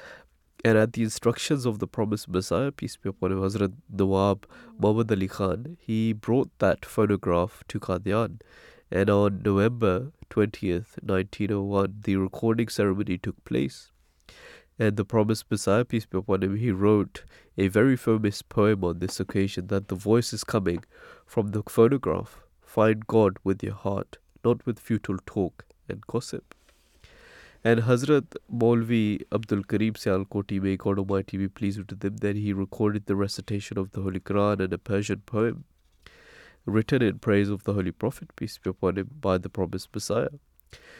Later, a brief commentary of also of uh, Surah Al Asr by Hazrat Hakim Maulvi Nuruddin, the first caliph of the Ahmadi Muslim community, may Allah the Almighty be pleased with him, was also recorded. However, due to Allah the Almighty's judgment and the plan, these recordings were not preserved.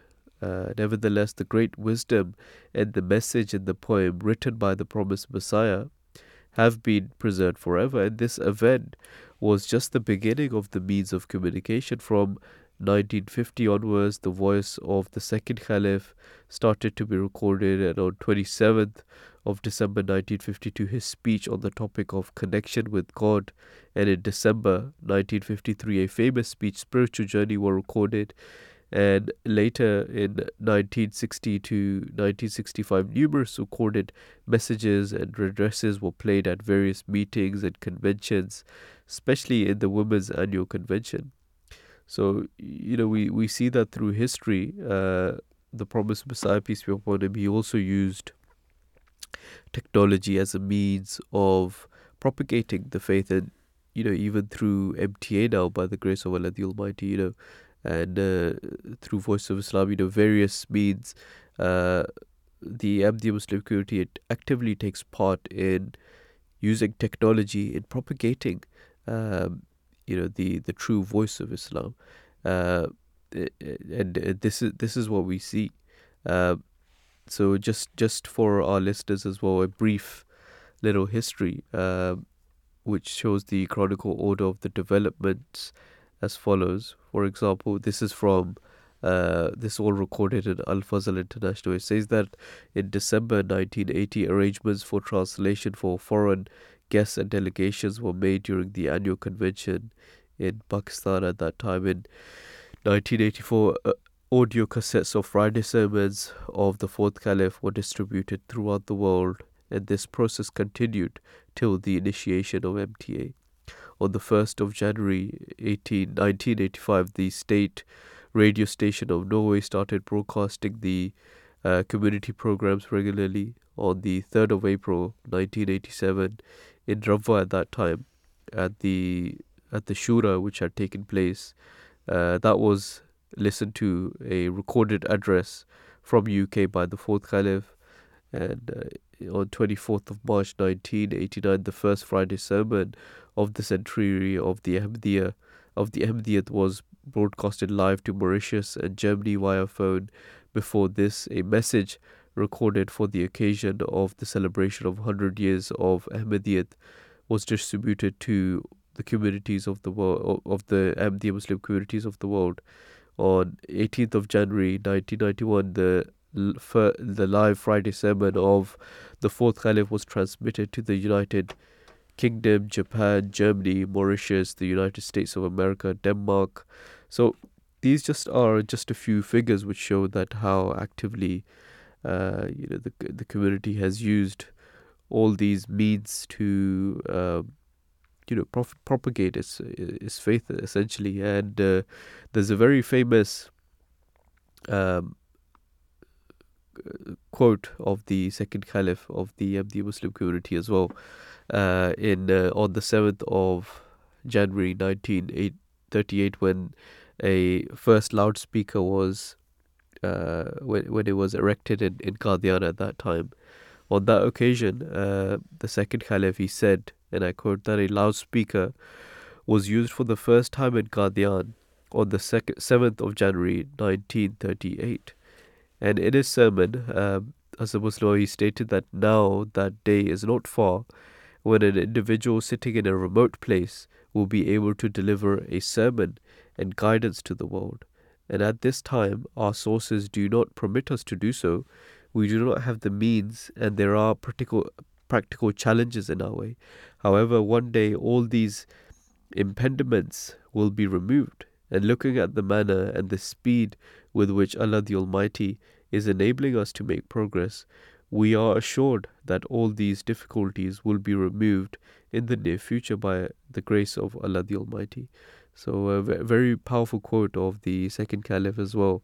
Um, and now we see His Holiness, uh, his virtual meetings he has with the community from uh, members all around the world. Uh, that's all done through MTA as well. So, uh, you know, I just wanted to mention these few points as well mm-hmm. on this particular segment. Very interesting. The last point you mentioned is very interesting. I mean, those words of uh, uh, the second caliph uh, are prophetic, aren't they? I mean, uh, what he was saying uh, have in fact uh, become true, and we also find nowadays that people are conversing with each other and listening to each other uh, sermons can be delivered in one place and the whole world uh, can be the audience very, very easily. Absolutely. So it's remarkable. And um, it's uh, these uh, technologies uh, are uh, coming into use for the for the propagation of peace and prosperity and the teachings of Islam. So it's a it's it's very good in that in that res- in that respect. I think uh, we uh, we're coming to a close. Uh, unless Imam Touqeer, you would want to add something before we leave uh, this topic. Uh, that that's it from that's my side. That's it from your side. So uh, we should now come to thank those people who have contributed to this show in one way or another. most prominently, our producer Bas- Baseerat Siddiqui is uh, worthy of her gratitude for her hard work and uh, uh, as well as the hard work of researchers. They're also very much deserving of her gratitude. Neha, Amaan, Yusra, and Maha. So thank you uh, to all of them for preparing uh, this uh, this particular broadcast.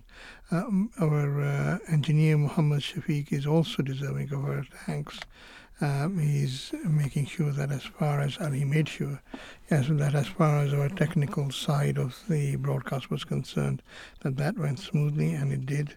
So thank you for to him. And uh, in during the course of the program, we uh, discussed two main topics. Uh, the first was about the need for charity in the current climate. Uh, we talked to Edward Garrett in that respect. Edward Garrett uh, is the uh, represented the Charities Aid Foundation, and he's the head of private clients in that particular institution.